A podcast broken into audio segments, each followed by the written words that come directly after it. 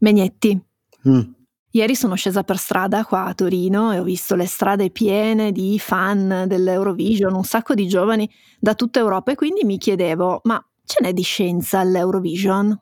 No, oggi parliamo di Paxlovid, strani sapori in bocca, di olio di palma e di come suonano le cose su Marte. Io sono Emanuele Megnetti. E io sono Beatrice Mautino e questo podcast che è Eurovision Free si chiama Ci vuole una scienza.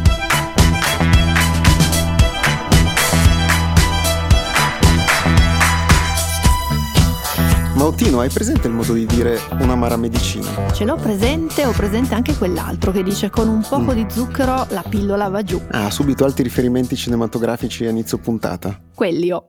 Va bene. In realtà vi parliamo di Amara Medicina perché vogliamo raccontarvi qualcosa sul Paxlovid, il farmaco che è stato sviluppato da Pfizer per trattare precocemente i casi di Covid, specialmente nelle persone che hanno altri problemi di salute e che quindi magari non si sono potute vaccinare o sono comunque ad alto rischio. E beh, eh, Mautino pensa che uno degli effetti che viene sempre più segnalato, soprattutto negli Stati Uniti dove il farmaco è usato da più tempo, è quello di un persistente saporaccio che rimane in bocca anche a giorni di distanza dall'assunzione delle pastiglie. Sì, tra l'altro questo effetto collaterale sta emergendo adesso perché in medicinale è disponibile da qualche mese, almeno nel nostro paese, però solo da fine aprile può essere prescritto dai medici di famiglia e quindi poche persone complessivamente hanno avuto accesso a questo medicinale. Parliamo di poco più di 12.000 trattamenti in tre mesi. Una di queste è Roberta Villa, un'amica, una giornalista scientifica che in questi ultimi due anni ha raccontato giorno per giorno il Covid, soprattutto sul suo canale Instagram, ma ovviamente non solo, e recentemente è diventata un'inviata sul campo perché si è infettata con il coronavirus e ha fatto il trattamento con il Paxlovid e quindi da brava inviata le abbiamo chiesto qual è stata la sua esperienza. L'unico effetto indesiderato che ho avuto con Paxlovid è stato un sapore cattivo in bocca che eh, restava tutto il giorno, è restato per tutti i cinque giorni in cui l'ho preso, eh, veramente un po' fastidioso, ma insomma certamente non un effetto grave. Ma povera Villa. Eh sì, c'è da dire però che adesso sta bene, è guarita, si è negativizzata ed è tornata a lavorare come prima. Eh, però prima di capire che cosa c'è dietro a questo saporaccio andiamo a vedere un po' come funziona questo farmaco, qual è la struttura del trattamento. Quindi Megnetti, tu che sei esperto di spiegazioni, Vai. Beh, che responsabilità. Comunque, detta brevemente, Paxlovid ha la funzione di ridurre la capacità del coronavirus di replicarsi all'interno del nostro organismo e quindi di portare avanti l'infezione virale. Lo fa utilizzando due molecole, una che è specifica e che si chiama Nirmatrelvir, che ha proprio la funzione di arginare questa capacità di replicarsi del coronavirus, e un'altra che si chiama Ritonavir, che invece ha la funzione di prolungare l'effetto dell'altra molecola. E questo è anche uno dei motivi per cui non tutti possono utilizzare utilizzare questo farmaco perché se stanno già assumendo altri medicinali, questi potrebbero interagire con una lunga permanenza del Paxlovid all'interno del loro organismo. Le modalità di assunzione sono abbastanza semplici perché il Paxlovid eh, viene assunto prendendo delle compresse ogni 12 ore, sia di una molecola che dell'altra, sono distinte, una ha un colorino rosa e l'altra invece bianca e per rendere ulteriormente chiare le cose Pfizer ha realizzato dei blister sulle quali è proprio indicato quali prendere di mattina e quali prendere la sera in modo da effettuare il trattamento nel modo adeguato ed è poi importante che questo trattamento sia avviato entro 5 giorni dalla comparsa dei sintomi del coronavirus e la sua durata poi è di 5 giorni. I test clinici che sono stati effettuati prima che il farmaco fosse autorizzato negli Stati Uniti e poi in Europa hanno portato a evidenziare che tra le persone che lo avevano assunto il tasso di ricovero era dello 0,8%, mentre invece tra le persone che avevano assunto un placebo, cioè una sostanza che non fa nulla, il tasso di ricovero era intorno al 6,3%. È bene però ricordare che questi test clinici erano stati effettuati quando in circolazione c'era la variante Delta, che come sappiamo aveva effetti molto diversi rispetto a quelli della variante Omicron, e in più che tutti i partecipanti ai test clinici non erano vaccinati. Per questo e per altri motivi si discute ancora sull'utilità e sui benefici di questo medicinale, ma le discussioni non hanno frenato l'azienda Pfizer dal guadagnare tantissimo. Sono usciti pochi giorni fa i dati relativi ai primi tre mesi di quest'anno di fatturato dell'azienda e solo con il Paxlovid Pfizer ha guadagnato un miliardo e mezzo di dollari. Beh, non male. Eh sì, devo dire che il prospetto che io ho mandato alla mia commercialista per i miei primi tre mesi è un po' diverso da questo. Eh, ma vedrai adesso col podcast. Sicuramente supereremo Pfizer. Ovviamente sono cifre altissime che a noi sembrano impossibili, vanno però messe nel contesto di quella che è una grandissima multinazionale e che ha un fatturato solo di questi primi tre mesi complessivo di 26 miliardi di dollari, di cui 13 derivanti dalle vendite del vaccino mRNA, il Comirnati. Bene, ora che abbiamo visto qualche aspetto scientifico ma anche economico del Paxlovid, possiamo tornare all'amara medicina. Questa sensazione di amarezza in bocca era stata già segnalata durante i test clinici da circa il 6% dei partecipanti che avevano quindi indicato una disgeusia che Mautino come tu mi insegni. È l'alterazione dei sapori, sostanzialmente. E pensa che quelli che sono stati indicati come le alterazioni dopo l'assunzione del Paxlovid, che avviene già dopo l'assunzione delle prime pillole, è un misto di sapori. L'Atlantic ne ha raccolte un po' di queste testimonianze, c'è chi ha detto che è come avere un sapore di succo d'uve al tempo stesso di sapone in bocca, quindi non piacevolissimo. Originale.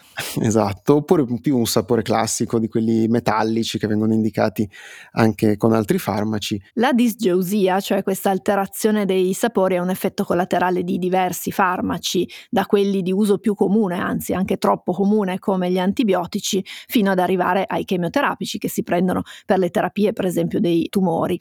E questo effetto collaterale deriva dal fatto che noi siamo molto sensibili all'amaro, questo perché molte delle cose che possono farci male sono proprio amare e quindi è una specie di meccanismo di difesa, senti l'amaro e scappi e quindi nel corso dell'evoluzione abbiamo accumulato molti più recettori per l'amaro che per esempio per il dolce oppure per il salato. E quindi quando parliamo di sapore, proprio in virtù di questi recettori che abbiamo eh, nella bocca, ci riferiamo a diverse tipologie di sensazioni. Da un lato ci sono quelle fisiche che derivano da ciò che stiamo assaporando in quel momento, quindi che consistenza ha, che temperatura ha e che umidità, per esempio, può avere, oltre ad altre caratteristiche. A queste si aggiungono poi le sensazioni chimiche che derivano invece dal gusto e dall'olfatto e dalle sostanze che sono contenute nel cibo, per esempio, che stiamo assaporando. E poi c'è un'altra particolare categoria di sensazione che è quella chemestetica. Oggi usiamo parole arzigogolate, Mautino. Eh sì.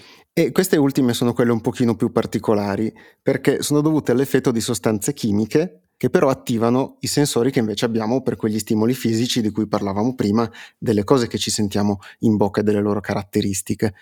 È quel fenomeno per cui quando mangiate qualcosa che per esempio al peperoncino avvertete una sensazione di calore in bocca, oppure mangiando una caramella alla menta particolarmente forte sentite invece la freschezza e siamo anche riusciti a dire menta noi piemontesi. Esattamente, giusto per farci prendere un po' in giro ulteriormente dai nostri ascoltatori ma anche dai nostri dirimpettai degli altri podcast che ci sbeffeggiano per la nostra piemontesità. Comunque una ipotesi di questa alterazione dei sapori legata alla all'assunzione di Paxlovid è che ci sia proprio una chemestesi, quindi un meccanismo come quello che tu hai appena descritto, oppure una combinazione di questa con altri tipi di sensazioni.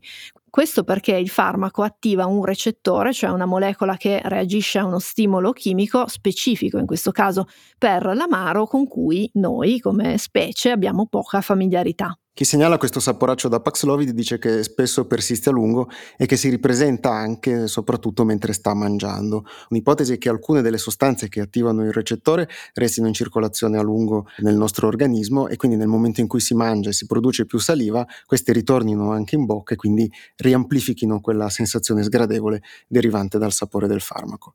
E se ci pensi, Mautino, è particolare no? che ci siamo inventati alla fine un medicinale che eh, sembrerebbe aiutare a ridurre i rischi di contrarre forme gravi di Covid e però al tempo stesso fa venire degli effetti che sono un poco simili a quelli che ti possono venire col coronavirus, pensiamo all'anosmia, cioè alla perdita dell'olfatto e poi anche in alcuni casi alla disgeusia e quindi anche alla perdita dei sapori.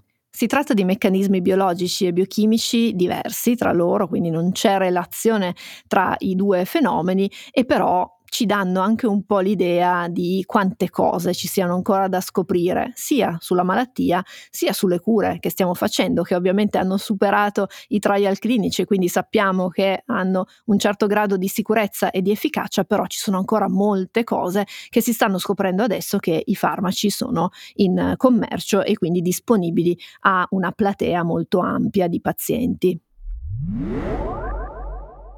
È l'alba di una nuova colazione. Frollini cunati senza olio di palma e con la preziosità della Megnetti, abbiamo detto nell'introduzione che avremmo parlato di olio di palma, ma non siamo un po' in ritardo di qualche anno? Beh, se facciamo mente locale e pensiamo agli scaffali dei supermercati, potrebbe venirci questo dubbio. Ormai praticamente tutti i produttori ci tengono fortissimo a dirci che non stanno usando l'olio di palma. Eppure l'olio di palma è ancora molto rilevante a livello globale, ma anche a livello nazionale. Se ne sta di nuovo parlando in realtà dell'olio di palma perché proprio a fine aprile l'Indonesia, che è il principale produttore di questa materia prima, ha deciso un divieto dell'esportazione dell'olio di palma per far sì che questo sia disponibile internamente.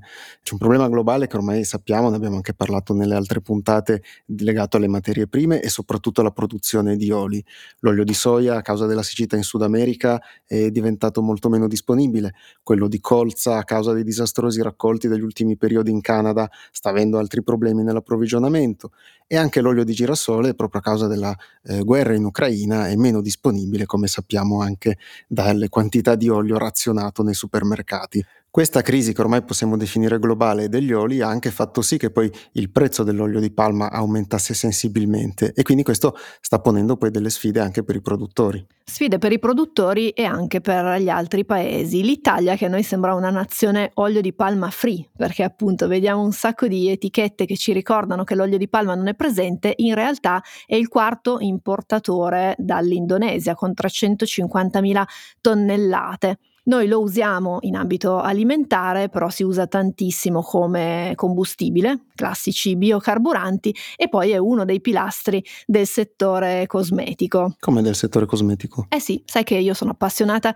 di cosmetici e la storia dell'olio di palma in realtà è strettamente legata a quella dei saponi, proprio quelli per lavarsi. E allora la storia rapidissima dell'olio di palma di Beatrice Mautino.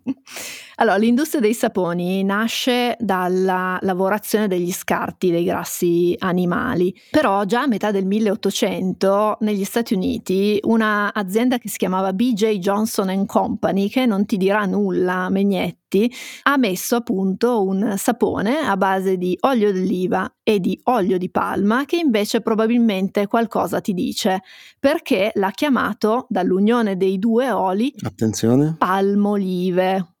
Ah, ma proprio quel palmolive? Proprio quel palmolive che è diventato poi il marchio di sapone più famoso della storia. Olio di oliva, olio di palma, palm olive. Esattamente.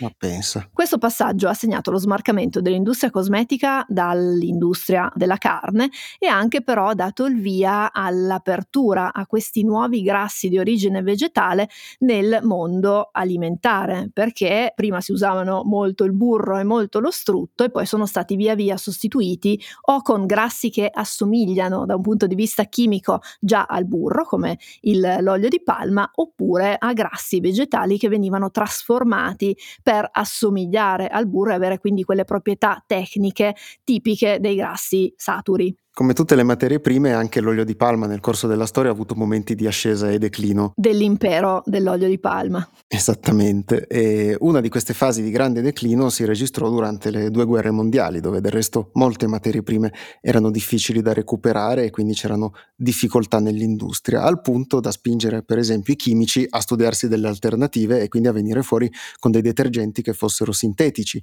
che sono poi quelli che utilizziamo ancora oggi eh, tutti i giorni, che non sono più di derivazione, diciamo così, naturale.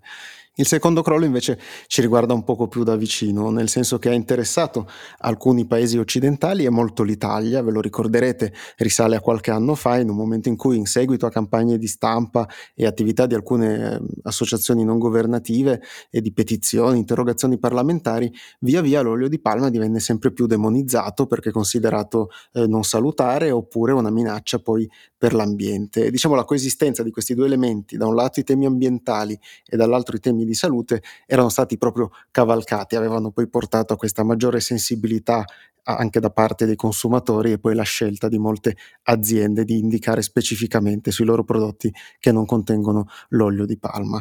E in quella fase era anche venuto il sospetto che alcuni elementi eh, di critica legati ai problemi alla salute causati dall'olio di palma fossero in realtà cavalcati da chi sosteneva la parte più ambientalista facendo leva su temi che sono di solito più sentiti rispetto a quelli prettamente legati alla conservazione dell'ambiente. Lo dico io, ci interessa di più della nostra salute che della salute dell'ambiente. Ma parlando di salute ci sono due elementi che sono emersi in quegli anni e che ancora oggi ritornano quando si parla di olio di palma. Uno riguarda la presenza di alcune sostanze che si sviluppano durante il processo di lavorazione dell'olio di palma, soprattutto quando vengono raggiunte temperature superiori ai 200 gradi. Queste sostanze possono andare a modificare il DNA delle nostre cellule, quindi è un segnale d'allarme molto importante che infatti gli organismi che si occupano di sicurezza alimentare in particolare in Europa l'EFSA, ha avviato un'indagine specifica su queste sostanze nel 2016,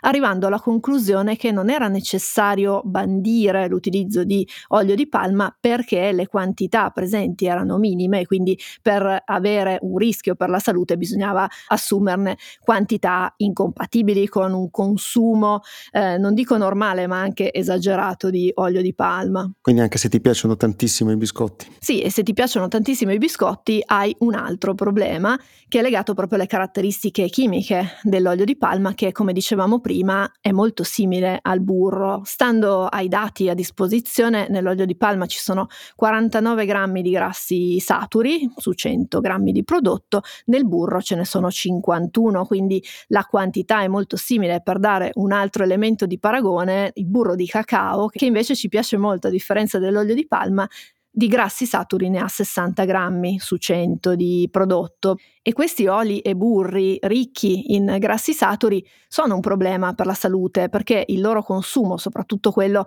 che va al di là delle quantità raccomandate dalle linee guida, aumenta il rischio di sviluppare malattie cardiovascolari, per cui un problema di salute c'è legato all'eccesso di grassi saturi in generale, a prescindere che siano olio di palma, burro, burro di cacao. Non c'è pace per gli estimatori dei biscotti, quindi. Basta mangiarne pochi. Naturalmente il problema ambientale esiste ed è anche molto serio perché la produzione dell'olio di palma deriva da coltivazioni che occupano molto spazio e che quindi rendono necessaria il disboscamento di foreste tropicali lì nei paesi dove viene prodotto e proprio perché lì la domanda poi è molto alta e quindi per soddisfarla richiede continuamente di estendere ulteriormente i campi che vengono dedicati alla coltivazione negli anni sono state diverse associazioni che hanno denunciato come soprattutto in Indonesia venissero per esempio realizzati incendi incontrollati per guadagnare rapidamente porzioni di foresta da dedicare per le coltivazioni delle palme. Ci sono tentativi di coltivazione che siano invece più sostenibili e che quindi possano tutelare la biodiversità, ma gli sforzi fatti finora non sono ancora sufficienti e quindi il problema della produzione dell'olio di palma è comunque sentito. Tornando alle confezioni che recitano bello chiaro senza olio di palma al supermercato, questo deriva anche dal fatto che proprio quell'interessamento e il grande dibattito che c'era stato in Italia sull'olio di palma aveva poi spinto diverse aziende e produttori italiani ad abbandonarlo e quindi a poter scrivere sulle loro confezioni che non ne contiene.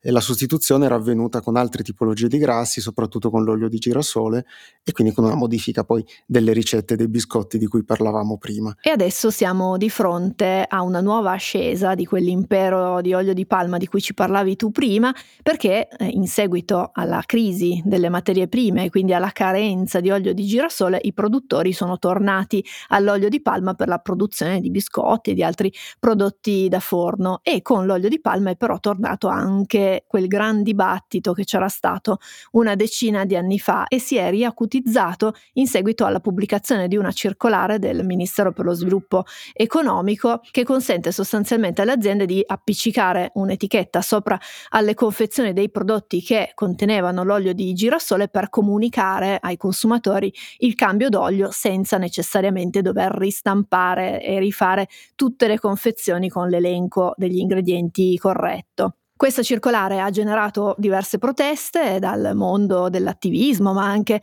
dal mondo di quella stampa che si era già attivata l'altra volta, ed è passato un po' il messaggio che ci faranno mangiare l'olio di palma senza dircelo. In realtà le cose sono un po' diverse, come ci ha spiegato Michele Fino, che insegna all'Università di Scienze Gastronomiche di Pollenzo ed è un esperto di etichette di diritto internazionale legato proprio all'etichettatura. La nota del Mise ha lo scopo di permettere all'industria alimentare di continuare ad utilizzare il packaging che ha nelle proprie scorte e che contiene normalmente l'elenco ingredienti, un elenco ingredienti che non è più attuale nel momento in cui è previsto l'olio di girasole nella ricetta, ma l'olio di girasole è indisponibile sul mercato internazionale.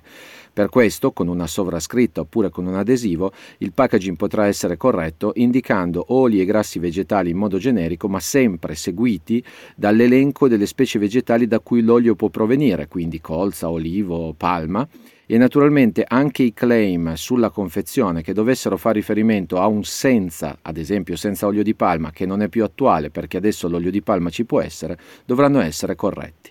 Quindi polemica ingiustificata. In pratica è vero che i produttori potranno appiccicare le loro etichette correttive sulle confezioni, però dovranno comunque indicare le origini degli oli che stanno utilizzando nelle loro ricette ed è probabile che useranno delle miscele di oli per compensare la mancanza dell'olio di girasole e saranno tenuti a indicare tutte le tipologie di oli che sono comprese in queste miscele, quindi eventualmente anche compreso l'olio di palma. Ma non solo, se sulla loro confezione hanno scritto bello grosso senza olio di palma, come ormai da abitudine, ecco, dovranno quindi rifare anche la grafica delle loro confezioni. Non possono cavarsela con una etichetta posticcia.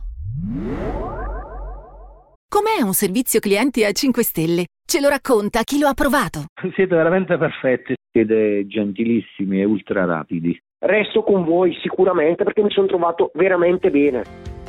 Octopus Energy, energia rinnovabile a prezzi accessibili e un servizio clienti davvero superlativo.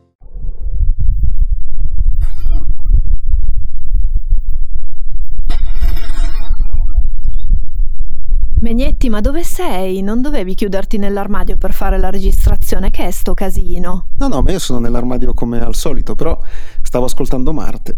Marte? Marte è il pianeta? Marte è il pianeta, quello che hai sentito è il vento marziano. Ho paura a fare questa domanda, Megnetti, ma come, come abbiamo fatto ad avere i rumori del vento marziano? Ti ringrazio per questa domanda, Mautino, del tutto spontanea, L'abbiamo registrato grazie a Perseverance, che è il rover della NASA, forse ti ricorderai, l'abbiamo spedito su Marte l'anno scorso, ha fatto un meraviglioso atterraggio o ammartaggio, come dicono quelli proprio impallinati, e questo rover, questo, questo robot automatico che è più o meno grande come un'utilitaria e che nell'ultimo anno ha iniziato a esplorare alcune parti del pianeta alla ricerca di tracce di vita molto antiche, quando Marte era molto diverso da come lo possiamo osservare ora, cioè una landa sostanzialmente desolata e molto brulla, e poi anche per capire caratteristiche geologiche del pianeta e anche che tipologia di clima avesse quando forse c'era anche la vita lì sopra. E quindi anche oggi abbiamo il pretesto per parlare di spazio. Anche oggi abbiamo l'ottima occasione per parlare di spazio. Su Perseverance sono stati montati anche due microfoni che quindi ci permettono di ascoltare che cosa succede eh, su Marte e effettuare delle piccole registrazioni che poi vengono inviate via radio e pian piano raggiungono la Terra. E quindi che cos'è che abbiamo sentito con questi microfoni? Beh, un po' di tutto il vento marziano e poi anche l'attività di Perseverance e anche di un suo compagno di viaggio che si chiama Ingenuity, che è una specie di piccolo elicotterino, tipo un drone di quelli che si usano per fare le riprese dall'alto e che pensa è il primo oggetto a elica che abbia compiuto un volo su un pianeta diverso dalla Terra e fa più o meno così quando girano le sue eliche. Qui l'arida che in me potrebbe dirti ma dovevamo andare fino su Marte per ascoltare il rumore di sto elicotterino, bastava farlo qui sulla Terra. Guarda, non raccoglierò la provocazione, ma in realtà sì, perché pensa che ascoltando come suonano le cose su Marte possiamo capire sia delle cose sul pianeta, ma anche per esempio in che condizioni sono alcune delle strumentazioni che sono state inviate là. È un territorio un po' inesplorato ancora anche per gli ingegneri spaziali della NASA, nel senso che fino ad ora era molto raro che venissero effettuate delle registrazioni audio da altri corpi celesti. Perché? Eh beh, uno dei motivi è perché comunque qualsiasi pezzetto in più aggiungi sul tuo robottino è una complicazione che poi devi anche saper gestire e quindi se per esempio ci metti anche un microfono e poi quel microfono non funziona benissimo e interferisce anche con altre strumentazioni, magari ti sei giocato l'intera missione spaziale. Pensa che c'era un altro di questi robot che erano stati eh, inviati anni fa che ce l'aveva un microfono, però alla fine gli stessi ingegneri della NASA avevano preferito non attivarlo perché erano così un po' dubbiosi su quali potevano essere gli esiti. Però visto che non me l'hai l'hai chiesto, direi che possiamo sentire un altro pezzetto di audio da Marte e vedere che cos'è. Non vedo l'ora.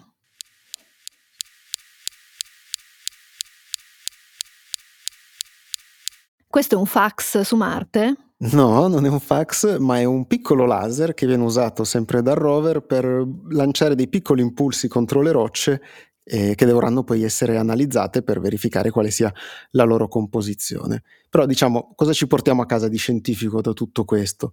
Ci portiamo a casa, per esempio, che eh, grazie a queste rilevazioni sonore possiamo capire come funziona il suono su un pianeta diverso dal nostro, dove l'atmosfera è molto più rarefatta, la temperatura è molto più bassa, temperatura media su Marte? La so, la so, meno 63 gradi. Ma vedi che allora le sai le cose di spazio. E c'era scritto sulla scaletta. Ecco, lo sapevo.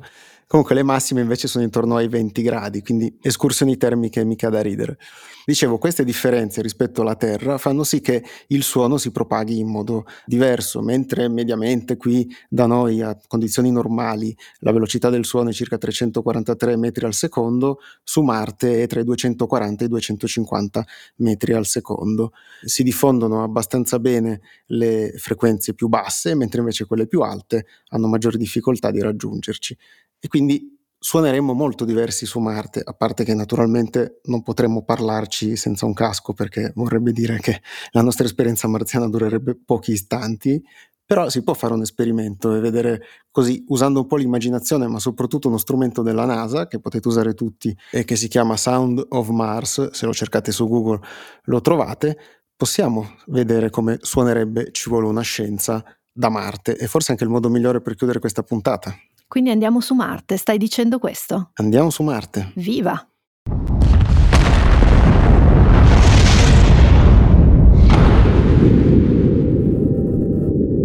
Siamo arrivati, ma che freddo fa qua su Marte? Eh, te l'avevo detto, comunque salutiamo calorosamente tutte e tutti, soprattutto gli abbonati al post che rendono possibile questo podcast e tante altre iniziative.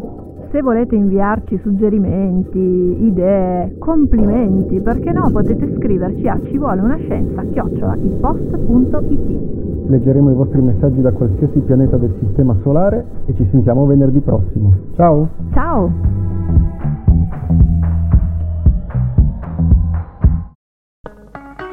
Morning, cioè il podcast che faccio ogni mattina per il post, si potrà ascoltare gratis senza abbonamento dal 10 al 19 maggio. Partiamo dall'inizio. Sono Francesco Costa, sono il vice direttore del post. Ogni mattina da ormai tre anni mi sveglio presto per leggere tutti i giornali e poi raccontarli dentro Morning e non solo. Insieme alle notizie, alle cose più importanti, alle cose da sapere, cerco di raccontarvi da giornalista anche un po' di dietro le quinte dentro Morning, dei giornali, dei meccanismi che fanno l'informazione.